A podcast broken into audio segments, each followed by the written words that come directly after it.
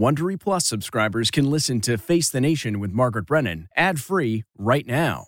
Join Wondery Plus in the Wondery app or on Apple Podcasts. It's harder to focus than ever these days. Thankfully, C4 has reinvented the energy drink game with C4 Smart Energy, the only energy drink clinically proven to provide enhanced mental focus, containing 200 milligram of natural caffeine a blend of vitamins, and zero sugar. It was formulated to support your well being and help you feel your best, all while enhancing mental focus. From your brain to your body, C4 Smart Energy does it all and tastes amazing. Look for Smart Energy in the beverage aisle at your local Kroger, Albertsons, and Safeway grocery stores. C4 Smart Energy. Stay focused. Okay, it's time to commit. 2024 is the year for prioritizing yourself. Begin your new smile journey with Byte, and you could start seeing results in just two to three weeks. Just order your at home impression kit today for only $14.95 at Byte.com. Byte clear liners are doctor directed and delivered to your door. Treatment costs thousands less than braces, plus, they offer financing options, accept eligible insurance, and you could pay with your HSA, FSA. Get 80% off your impression kit when you use code WONDERY at Byte.com. That's B-Y-T-E dot com. Start your confidence journey today with Byte. I'm Margaret Brennan in Washington, and this week on Face the Nation, extreme heat continues to smash records around the world, and tactics being taken by Texas officials at the border to deter migrants come under scrutiny. As July slogs on, so do the miserable temperatures and brutal severe weather episodes that are dominating the summer of 2023. The idea that there's not global warming, I think, can't be denied by anybody anymore. There's no denying it's hot or that the high temperatures are raising concerns about the future of the planet. But what can be done at this point? We'll talk to Phoenix Mayor Kate Gallego. Her city is one of the hottest spots in the country. Then the Justice Department orders the removal of floating barriers in the Rio Grande after reports of injuries to migrants trying to enter the U.S. One of the goals is to slow down and, deter as many of them as possible. We'll ask Texas Republican Congressman Tony Gonzales about some of the measures being used and his new immigration proposal. Plus, the culture wars on the campaign trail intensify as Vice President Kamala Harris blasts new Florida guidelines for teaching black history in schools that suggest some slaves developed useful skills in bondage. They insult us in an attempt to gaslight us, and we will not have it. And we will not have it. Florida governor and GOP presidential hopeful Ron DeSantis says he wasn't involved, but I think that they're probably going to show um, some of the folks that eventually parlayed, uh, you know, being a blacksmith into into doing things later later in life. We'll talk to former New Jersey governor and Republican candidate Chris Christie about that and a possible third indictment facing President Trump. Finally, the facts surrounding gender affirming care with the head of the organization that sets the guidelines for treatment, Dr. Marci Bowers. It's all just ahead on Face the Nation.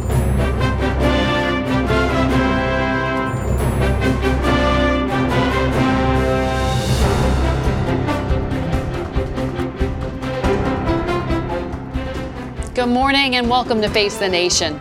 The excruciating heat and severe weather continues here in Washington, and more than 75 million Americans are under a hot weather watch today. Here's our Mark Strassmann. Phoenix, wilting in the valley of the sunstroke. Dehydration, dizziness, delirium. No surprise given today's forecast a record 24th straight day with temperatures hitting 110 degrees or more. I've been sweating um, all over my body. People wither in weather this hot. And July's poised to become Earth's hottest month in at least the last 6,500 years. Ask Palm Springs, California, and our Carter Evans. No kids on the playground today, and you can understand why. The temperature here on the slide is 171 degrees. Today's forecast will be a continuing meditation on climate change, with more dangerous highs expected today. Phoenix 113, Las Vegas 113, Tucson 109, In the U.S., more than 3,500 temperature records have been set this month alone. Keeping cool can be a matter of life and death. America's leading weather related killer, not hurricanes, not tornadoes, excessive heat. A heat wave that drives dozens of people or more to an emergency department um, is a mass casualty event. Officially, extreme heat kills roughly 700 people a year. But experts like Dr. Chris Tedeschi, a Columbia University emergency physician, believe the actual death toll is much higher. This is a big stress. And there's a limit. At some point, your body's not made to function in these temperatures. It just doesn't work. Also strained power grids in Southern California, Arizona, and Texas. Some areas could see rolling blackouts. Even the oceans feel heat stress. Shocking oceanologists, temperatures throughout the Gulf of Mexico and the Caribbean up to 5 degrees warmer than usual. That's endangering coral reefs, critical because they both nourish sea life and provide a natural barrier against storms heading to shore. Later this week, like heat itself, the heat wave and its misery could rise to the country's midsection. More Americans about to sweat through the hottest days in modern history. That's Mark Strassmann in Atlanta. We go now to the mayor of Phoenix, Kate Gallego, who joins us from Scottsdale. Good morning to you, uh, Mayor. Every single day this month, it's been 110 or above in your city. I know you're used to hot weather in the desert. But the duration of this heat wave, what has been the impact? The heat has been unrelenting in our community. I am so thankful to our first responders who are out there taking care of people who are vulnerable. To anyone who has to work outdoors, we appreciate what they're doing and we're urging them to be careful. We got a little bit of precipitation last night, so it was a little bit cooler this morning, and it was a real gift. Uh, the public service, uh, your power grid operator there in Arizona, told us they're marking seven days in a row of the highest customer electricity use ever. So that's a lot of strain, and we're not even into August. Is this sustainable? We have to be innovative, and that is the Phoenix way. We build for extreme temperatures in the summer so that we've made infrastructure investments that help us get out of these challenges, but this summer has, has set some tough records. I talk to a lot of mayors because I'm from a city that's known for heat, and sometimes when they have what's for them unusual heat, we can provide useful advice. We are looking at the building materials we choose so that we can maintain less heat and hopefully cool more at night. That's a change that can help long term. We've made some real changes with our fire department and other responders to be more sustainable. And then we've set up a permanent, permanent office in the city of Phoenix. I believe I was the first mayor to do so that just focuses on heat response so that when we have good ideas, people know where to go. Are you getting calls from other mayors asking you, how do I deal with this? I spoke a lot this summer with mayors from Texas when we talked about some of the things that our first responders do that might be useful to them. For example, we have mobile cooling units that can go to an emergency site like a fire, where our firefighters can go inside and cool down while they're fighting a tough blaze. Residents have also used those. Sometimes when there's an intense fire, the electricity needs to go down for safety if wires are down, and our residents can go into those mobile cooling units. We even have tactics where we can go out with IVs that have been cooled, and that can cool people from the inside, which can save lives. Mm. Another program we have that's very popular is our Cool Pavement program. So we are really just looking at how we design the city. IVs to cool people from the inside. Um, wow. Uh, can you tell me, you know, you have said that Phoenix has a 100 year water supply. You, you have to show that before you develop.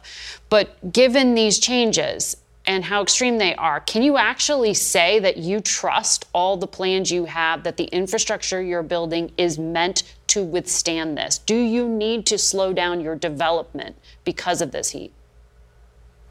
I hold an environmental degree from Harvard and I worked in water and utilities before running for office, so this is something I believed I was hired to focus on.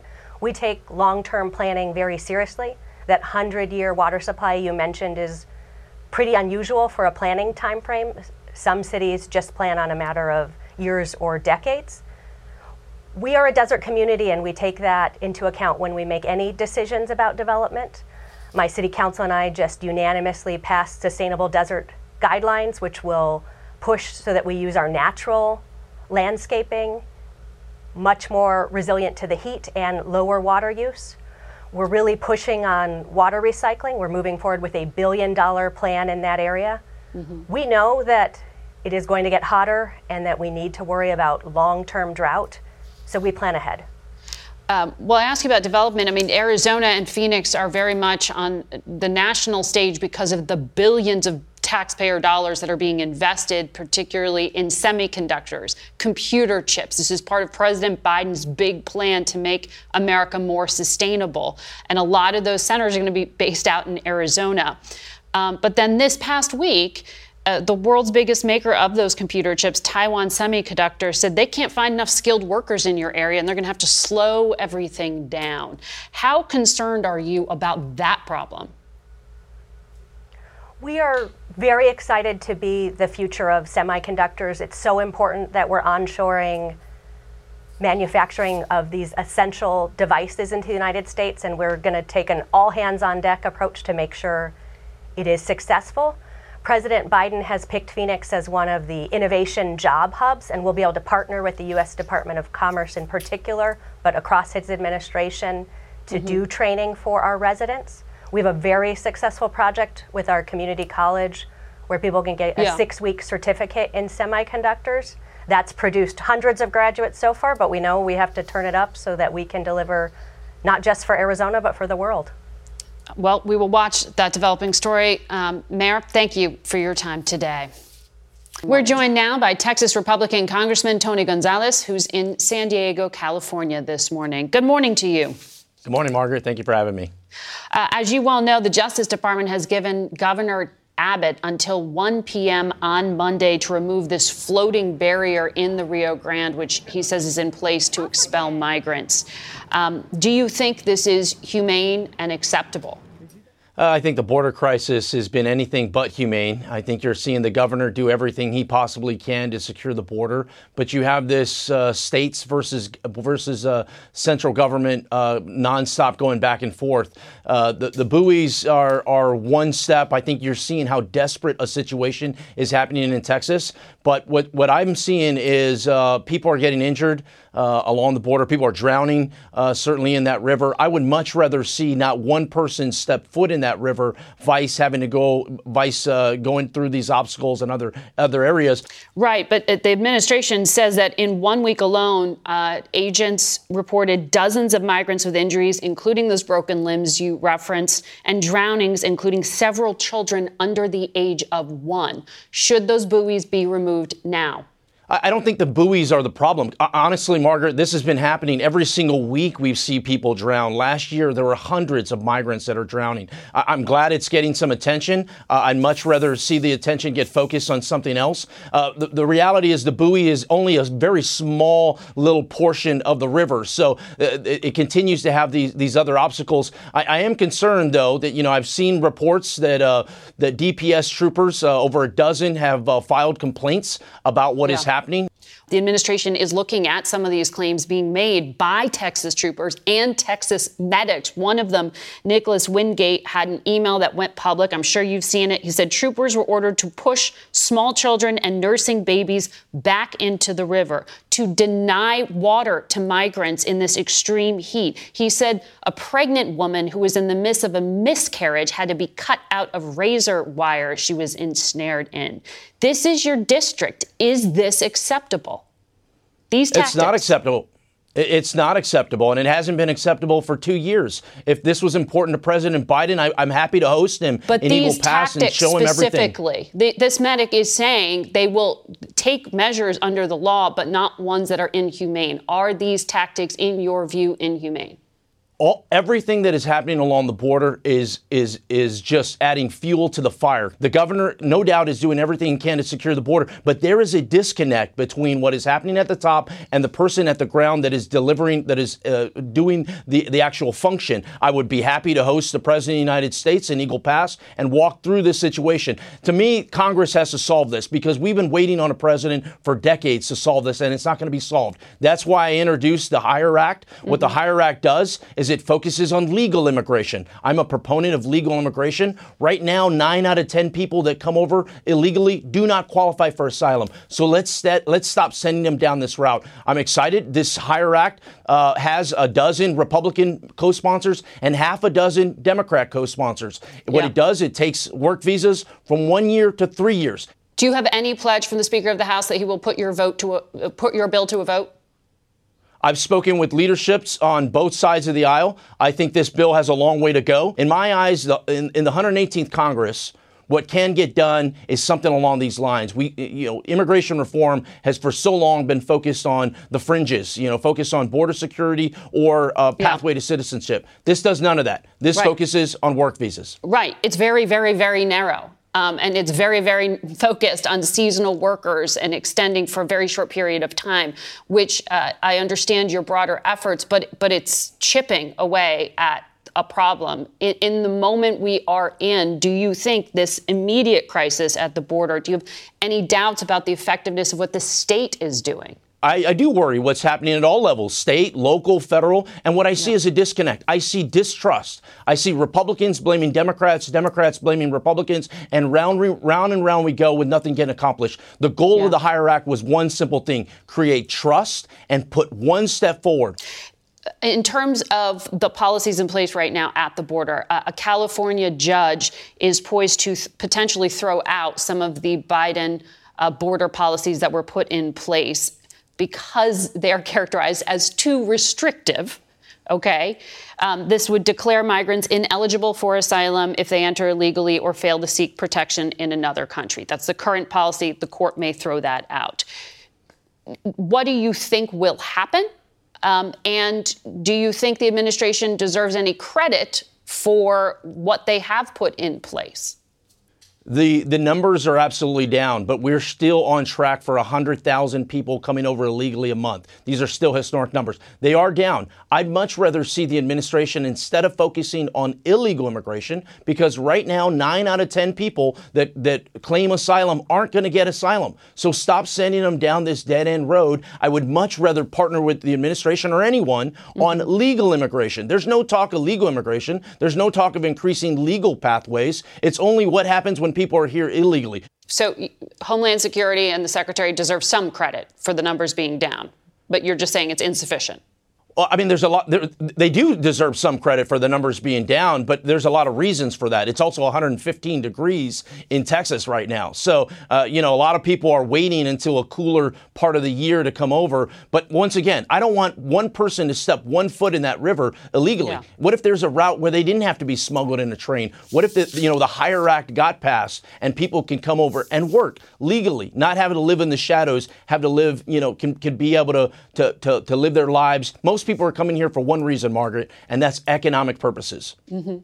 I also want to ask you about other bipartisan efforts you have undertaken uh, for school safety and around guns. Uvalde is in your district, um, and you championed the Bipartisan Safer Communities Act, which was put in place after the Uvalde massacre. So, why is it that schools in your district are being denied grants that they were supposed to be given under this law? I had a discussion with the attorney general on this, and uh, and to his credit, you know, we're working together on it. There, there's a couple of things. One is um, honestly, the money is just not going to the places it needs to go. That's one. Another area is a lot of times these rural communities. I'll give you a brief example. Marfa, Texas, small West Texas community. They have four police officers. If they were to get this grant, it would take them from four to five. They were ecstatic about it. They stayed up until 11 o'clock filling out this grant the best they could. So a large part of that is is getting the help they need. Understood. And thank you, Congressman, for your time today.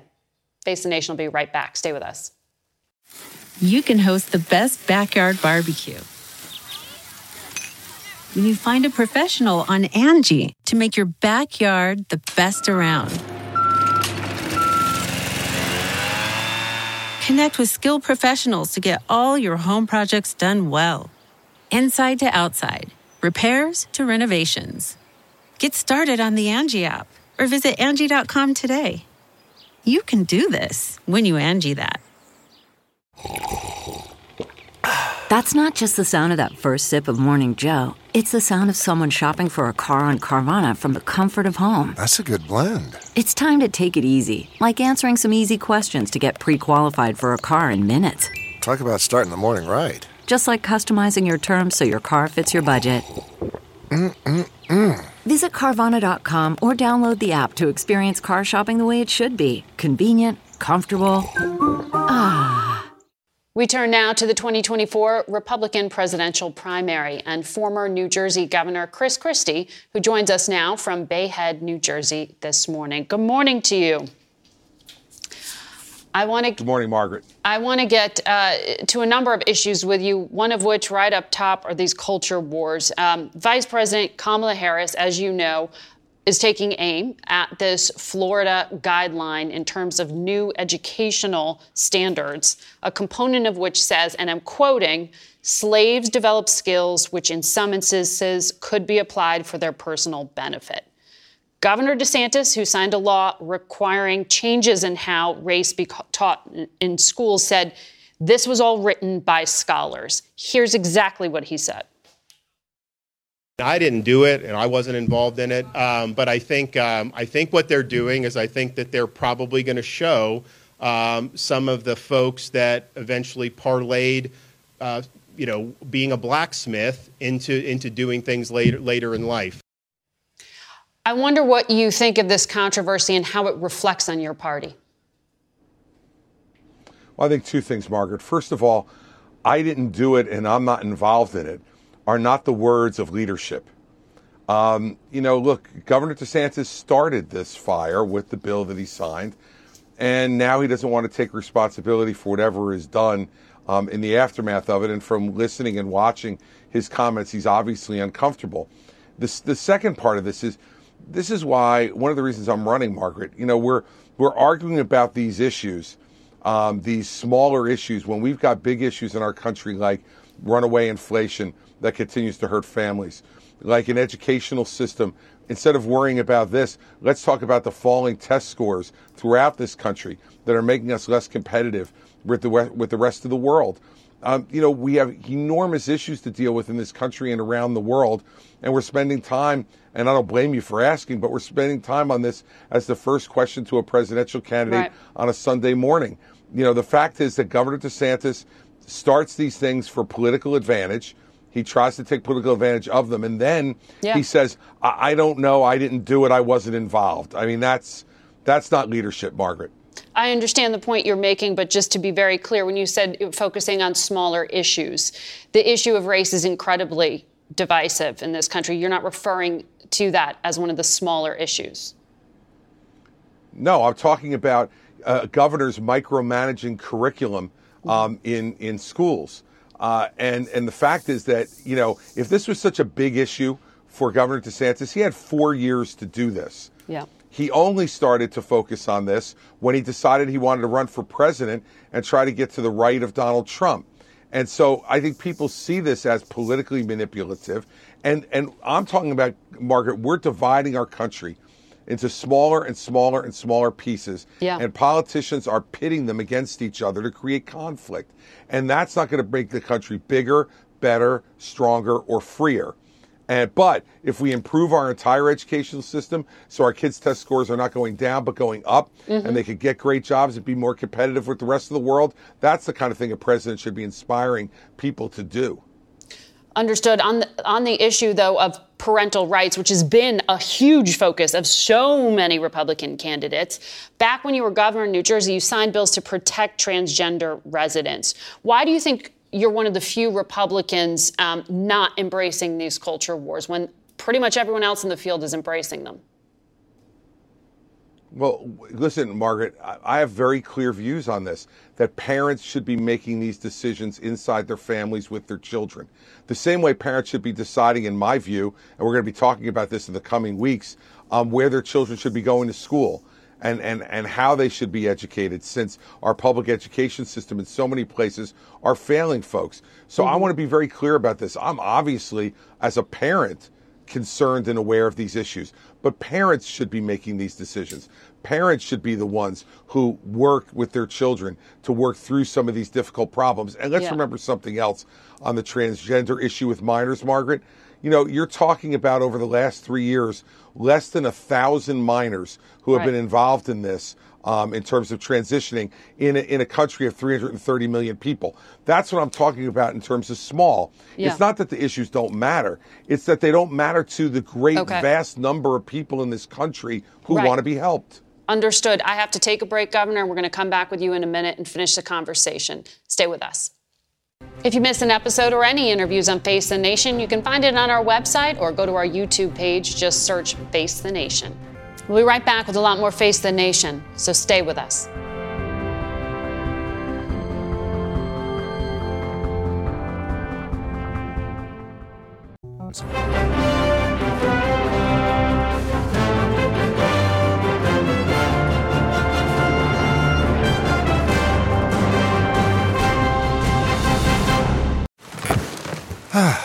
The comfort of your favorite seat is now your comfy car selling command center, thanks to Carvana. It doesn't get any better than this. Your favorite seat's the best spot in the house. Make it even better by entering your license plate or VIN and getting a real offer in minutes.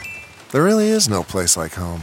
And speaking of home, Carvana will pick up your car from yours after you finalize your offer. Visit Carvana.com or download the app and sell your car from your comfy place. Delve into the shadows of the mind with Sleeping Dogs, a gripping murder mystery starring Academy Award winner Russell Crowe. Now available on digital. Crowe portrays an ex homicide detective unraveling a brutal murder he can't recall. Uncovering secrets from his past, he learns a chilling truth. It's best to let sleeping dogs lie. Visit sleepingdogsmovie.com slash Wondery to watch Sleeping Dogs, now on digital. That's sleepingdogsmovie.com slash Wondery. Welcome back to Face the Nation, and we return now to our conversation with former New Jersey Governor Chris Christie, who is, of course, a presidential candidate uh, vying for the Republican nomination. Um, Governor, I also want to tap into your expertise uh, as a former prosecutor. There are so many legal issues uh, in this campaign, um, and I want to ask you about one involving the president's son, Hunter Biden, who's going to appear in court this week to plead guilty to two misdemeanor tax charges and will enter into an agreement that could avert conviction on a gun related charge. Um, the deal has infuriated many congressional Republicans who are holding their own hearings. And I wonder, after this plea happens, if you would advise your party to move on. No, I wouldn't, Margaret, and here's why. Um, it's it, the conduct here by the U.S. Attorney in Delaware um, and by the Justice Department. It just can't be justified. It doesn't take five years, Margaret. I, as you mentioned, I, I was the U.S. Attorney in the fifth largest office in the country for seven years during the Bush administration. It does not take five years to to investigate two misdemeanor tax counts and to dismiss a gun charge. Um, and we need to know what they were investigating and why these are the charges they concluded to. This is not just any person. This is the son of the President of the United States. And while justice needs to be equal, it needs to be equal. And it doesn't appear to me that this is the way to do it. And I would say one thing on the gun charge. I mean, this is a case where Democrats yell and scream for more new gun laws in the country, yet you hear no Democrat yelling about the fact that Hunter Biden intentionally lied on his gun permit application, mishandled the gun after he received it with a false permit application, Mhm. and faces absolutely no penalty. Guess what? The guy who sponsored that Wow. law was his father, Senator Joe Biden, and that's that charge carries a 10-year sentence. Margaret, um, we need to explain. They need to explain to Yeah. the public why that was done. So no, I don't think it's time to move on. Uh, and you know that the U.S. Attorney in Delaware was appointed by former President Trump. Um, on on issues. Incompetent, Margaret. It doesn't matter whether Margaret. It doesn't matter whether you're appointed by a Republican or a Democrat. If your work appears to be incompetent and inexplicable, you need to explain it so we can have confidence in our justice system. And I don't care whether Mr. Weiss is a Republican or a Democrat. He owes the American people an explanation. Uh, the former Vice President Mike Pence was on another network this morning and said while the former president's actions on January 6th were reckless, uh, he's not convinced they're criminal. Are you? Um, and and why do you think other Republicans are moving away from this traditional sort of law and order identity that they typically embraced in the past? Look, I think because they're afraid of Donald Trump. And, and, look, the fact is, I don't know, and I want to see any indictment that may come. And when I do, Margaret, then I'm happy to come back on and give you a complete yeah. evaluation of what I think of the effectiveness of the charges if they come. But what I will tell you is, I heard Tim Scott yesterday um, say that, like, well, it's not really the president's fault. Well, the president invited them there. He incited them by telling them the election had been stolen and then he requested that they march up to the Capitol. And of course, like Donald Trump, said that he would march with them and then immediately marched right back to the safety of the White House and watched what went on. Now, I, I want to see what evidence the, uh, the special counsel has before I make that decision. I think that's the wise thing to do. But please, for folks, I'm disappointed in Tim that he would be sitting out there saying it's really not the president's responsibility. The president invited them there. Yeah. The president lied to them and told them the election was stolen. The president asked them to march up to Capitol Hill while the votes were to be counted. And, and the president sat there in the White House and did nothing while the attack went on. Should that amount to insurrection or sedition charges, which we don't know to be the case at this point?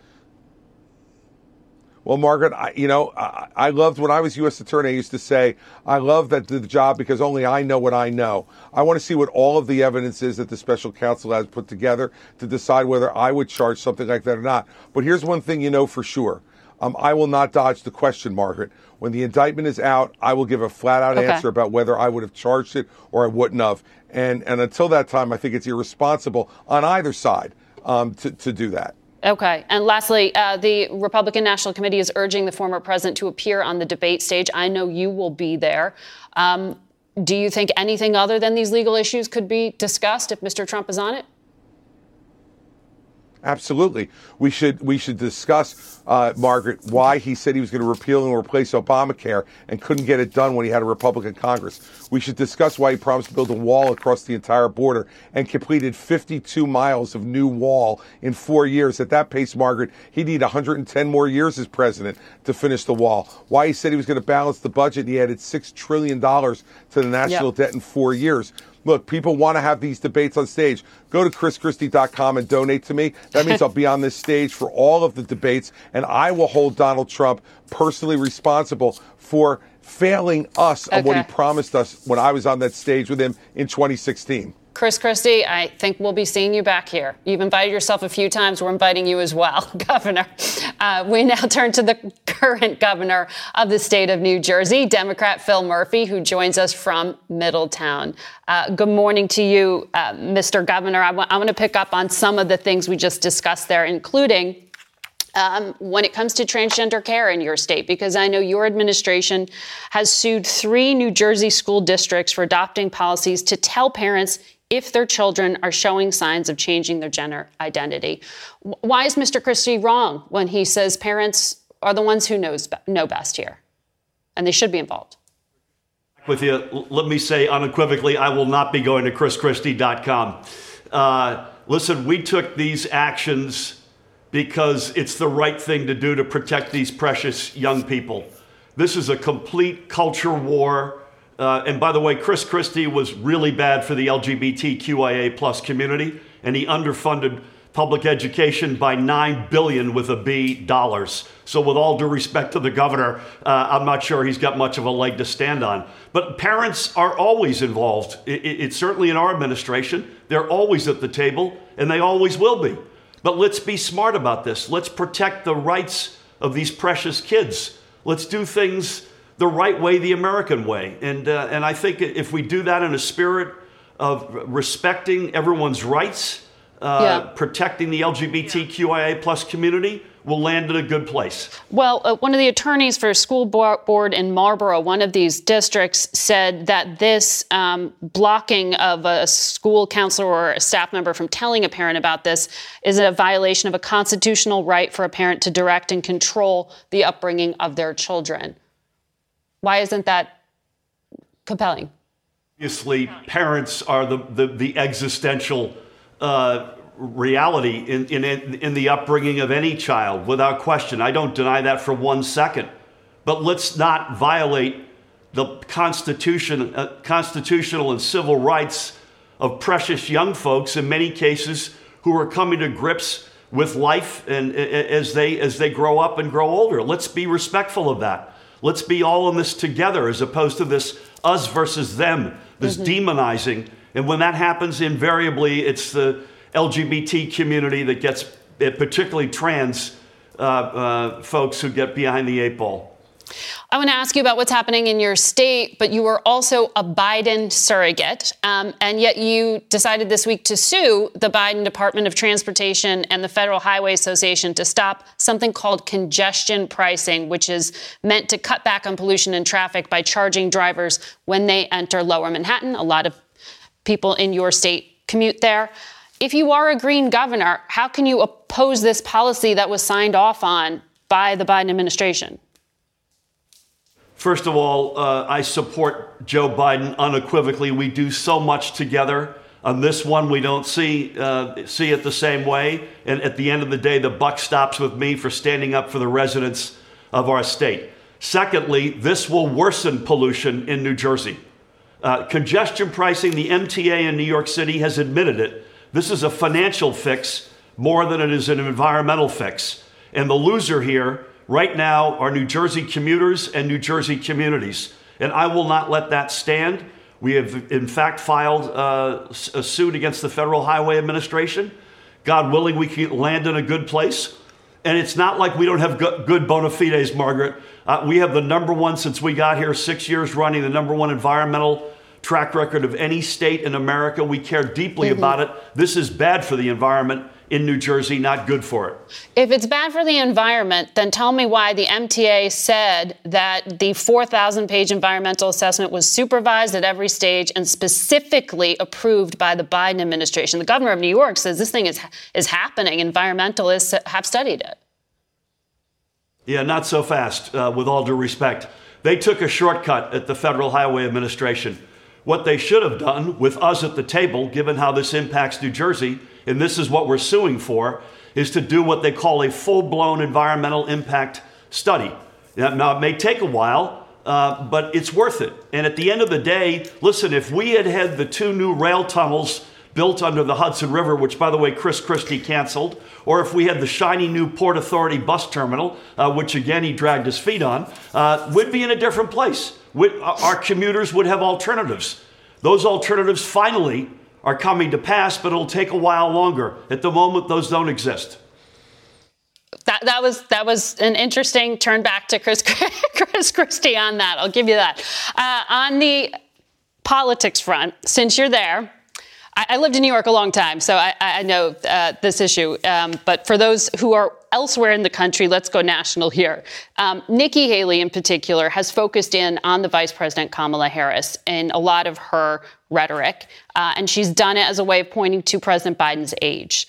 Um, the RNC is posting frequently clips from her speeches, flubs. They are really taking aim at her. Why do you think Republicans have calculated it is a good strategy and that the vice president makes Democrats vulnerable?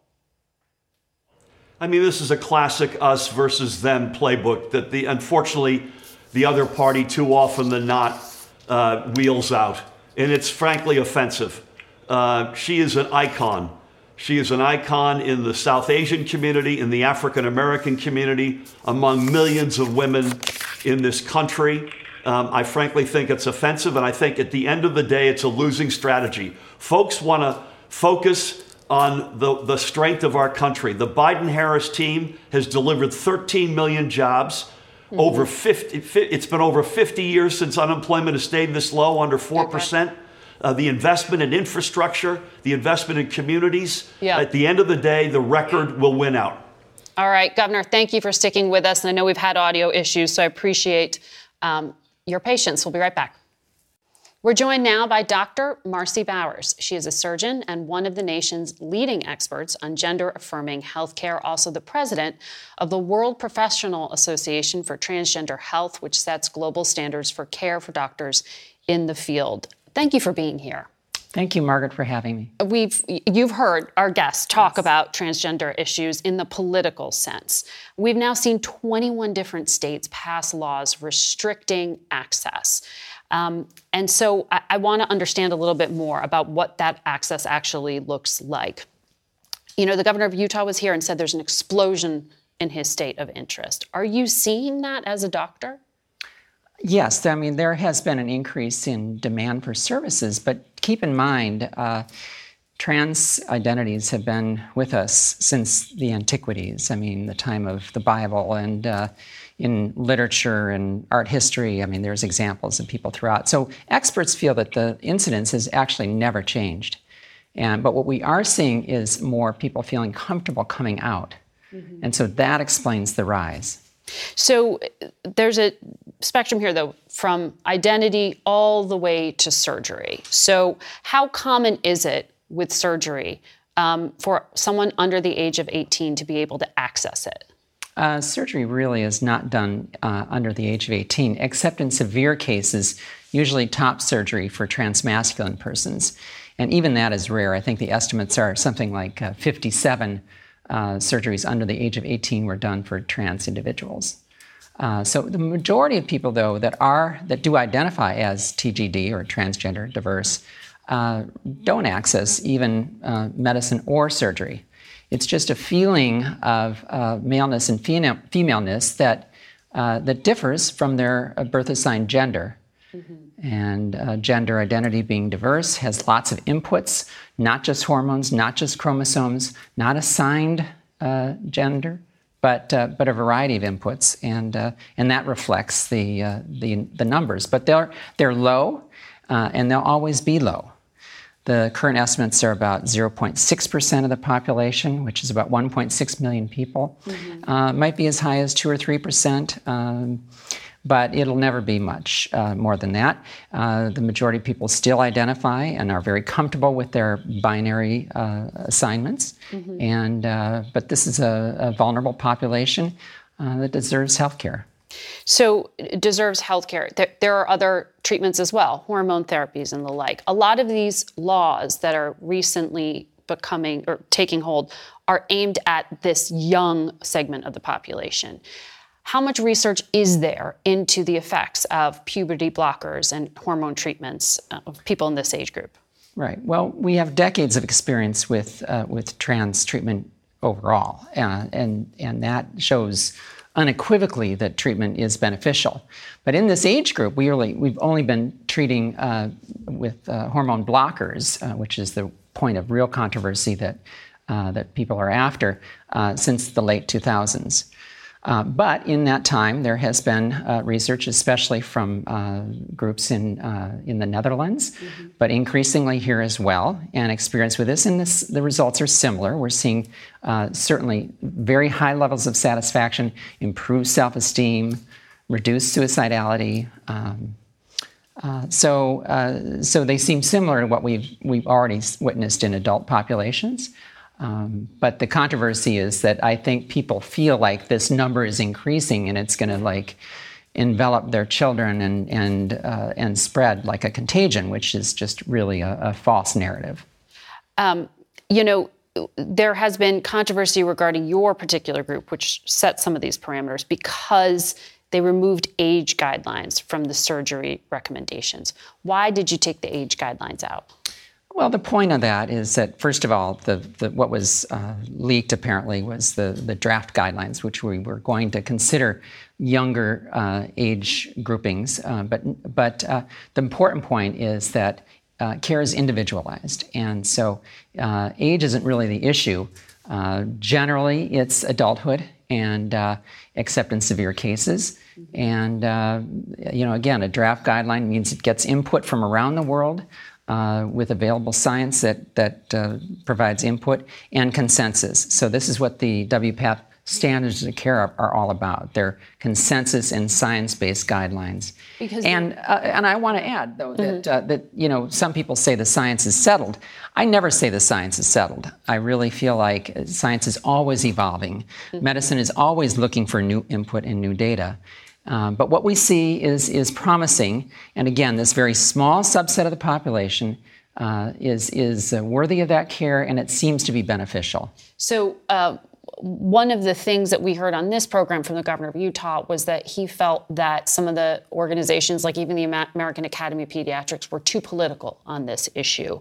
Um, what science are you looking at where you think the politics aren't interfering? Mm-hmm. Uh, well, I mean, uh, you know, what what the uh, critics are looking for is what they call level one evidence. Now, level one evidence would require a systematic review of all uh, randomized controlled studies uh, in this area. And uh, if you look anywhere else in medicine, about half of what we now accept as routine treatment in, in any field is not guided by level one evidence. Level one, take for example, uh, cancer treatment or right. cleft palate surgery, diabetes care, none of those have level one evidence. Uh, because uh, to do so, you would have to induce, uh, introduce a placebo, yeah. in other words, a non treatment to that group. But can you imagine uh, offering someone who has cancer non-treatment. You're saying I mean, it would be unethical. There's a different benchmark you're saying is being applied here. Doctor, Thank you for your explanations. I appreciate Thank it. You. We'll be right back. CarMax is putting peace of mind back in car shopping by putting you in the driver's seat to find a ride that's right for you. Because at CarMax, we believe you shouldn't just settle for a car, you should love your car. That's why every car we sell is CarMax certified quality so you can be sure with upfront pricing that's the same for every customer. So don't settle. Find love at first drive and start shopping now at CarMax.com. CarMax, the way car buying should be. Okay, picture this. It's Friday afternoon when a thought hits you. I can spend another weekend doing the same old whatever, or I can hop into my all new Hyundai Santa Fe and hit the road. With available H track, all wheel drive, and three row seating, my whole family can head deep into the wild. Conquer the weekend in the all new Hyundai Santa Fe. Visit HyundaiUSA.com or call 562 for more details. Hyundai, there's joy in every journey. We turn now to Ukraine, where the Russians have staged unrelenting attacks on the port city of Odessa. Our Charlie D'Agata filed this report from the region. Through the darkness and debris following the bombardment of Ukraine's Black Sea port cities, rescuers shout out, Is anybody here? Even in the daily reality of war, it's still hard to see civilians bearing the brunt of it. In rare access to recaptured territories, we pass through the ruins of Vremivka.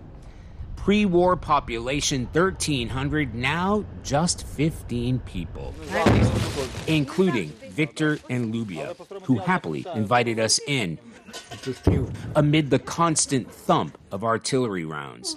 These explosions don't bother you? No, those are far away, Lubia reassures us. For us, this is like silence. you call it silence. Wow. But Victor says it wasn't that far away that morning with helicopters hovering overhead in support of ground troops. Lubia's smile never disappeared, even as she cut flowers for her 92 year old mother, who passed away over the winter. Soldiers helped bury her in the yard. The graveyard was too dangerous. We eventually made our way to the neighborhoods recaptured by Ukrainian troops in recent days. Here, on the very edge of newly liberated territory, not a building has been left untouched. The Ukrainians have managed to push the Russian front line back, but the Russians keep attacking what's left of this place. They call areas like this the zero line, frontline towns and villages under constant bombardment, like Orikhiv. We last went there in May when we met Deputy Mayor Svitlana Mandrich, running a community center for residents who chose to stay despite the incredible risks. This is like a little village inside a village. It's like civilization amid all the devastation, she said back then. That's until around two weeks ago, when a direct hit from a guided Russian missile destroyed everything, killing seven and injuring 13. Svetlana had just left 20 minutes before the strike. Добрий день. Добрий день. Добрий. I'm glad you're okay. But she's not okay. She's only now found the strength to talk about it. When we last saw you, you were very positive, very optimistic, very proud of that center. Today you look broken. Ну, я не зломлена. Просто I'm not broken, she said. It's just that my heart and my body have been shattered into lots of tiny pieces. But I am not broken. That's our Charlie D'Agata in Ukraine. We'll be right back. That's going to do it for us today. Until next week. For Face the Nation, I'm Margaret Brennan. Today's guests were Phoenix Mayor Kate Gallego, Republican presidential candidate and former governor of New Jersey, Chris Christie, Republican Texas Congressman Tony Gonzales, the current governor of New Jersey, Democrat Phil Murphy, and Dr. Marci Bowers, a surgeon and the president of the World Professional Association for Transgender Health. The executive producer of Face the Nation is Mary Hager. This broadcast was directed by Shelley Schwartz. Face the Nation originates in CBS News in Washington. For more Face the Nation, we're online at facethenation.com and you can follow Face the Nation and CBS Radio News on Twitter, Instagram, and Facebook. Face the Nation is also rebroadcast on our CBS News streaming network on Sundays at 1:30, 4, 10 p.m. Eastern, and again at 4 a.m. the next morning. And it's available through our apps, CBS News and Paramount Plus. No word in the English language is less convincing than probably. Are you sure we should get matching tattoos on our first date? Sure. Um, we'll probably stay together. Probably? It's been 23 minutes since I ate. I can probably swim. Uh, you should wait 30 minutes. Mm, okay, now tell me what to do. Cannonball! Cramp! Oh, I have a cramp. I can probably hit the green from here. Probably. Can I get a mulligan? Ready to go? Hey, are you sure you're okay to drive? Yeah, I'm pretty sober. Yeah, I'm probably okay. Probably okay isn't okay, especially when it comes to drinking and driving. If you're drinking, call a cab, a car, or a friend. Buzz driving is drunk driving. A message brought to you by NHTSA and the Ad Council. I'm 54, so basically, it's too late to start saving for retirement, right? Not right. Starting to save, even in your 50s, can really make a difference. Well, right now, saving seems hard to wrap my head around. Plus, with the way this year's been going, Hey, listen, it's okay. You still got this. Just go to aceyourretirement.org. It's an online tool from AARP that can help you get your retirement savings on track no matter your age. It's free and only takes about three minutes. I like three minutes. Yeah, at aceyourretirement.org, you'll chat with Avo, the friendly digital retirement coach. Just answer a few questions and you'll get a personalized plan and tips to help boost your retirement savings. Tips that are easy to understand and tailored to your lifestyle. I like that too. Plus, it's sponsored by AARP, so you know they got your back. Just head to aceyourretirement.org and make your plan to start saving for retirement. Thanks. That's aceyourretirement.org. A message from AARP and the Ad Council. You know that feeling? Like every door is closing and you just can't see a way out? Being unemployed, underemployed, or just out of school can feel like that. But when you find the right tools, suddenly everything just clicks. FindSomethingNew.org offers resources that help develop new skills, skills that can position you for careers in today's growing industries, from healthcare and manufacturing to cybersecurity and alternative energy. Find your path to a new career at FindSomethingNew.org. A message from the Ad Council.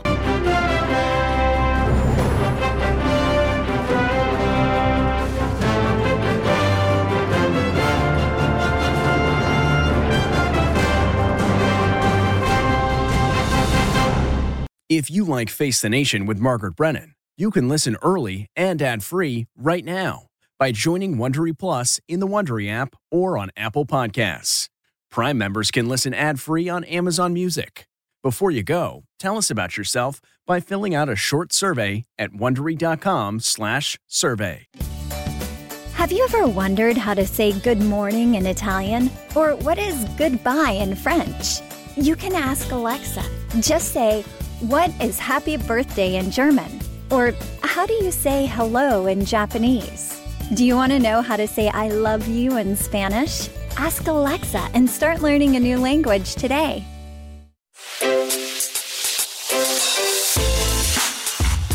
Hi, this is Jill Schlesinger, CBS News business analyst, certified financial planner, and host of the Money Watch podcast. This is the show where your money is not scary and it's not boring. It is a show that's all about you. It's your questions that make it possible for me to provide unconventional and entertaining insights on your money and maybe more importantly, on your life. I'm going to be your financial coach, someone who brings common sense and an insider's perspective on how to manage your money and your emotions. And I promise we are going to have a little bit of fun along the way. Have a question from retirement to career changes to college funding? Just send us an email at askjill at jillonmoney.com. Follow Money Watch wherever you get your podcasts. You can listen ad-free on the Amazon Music or Wondery app.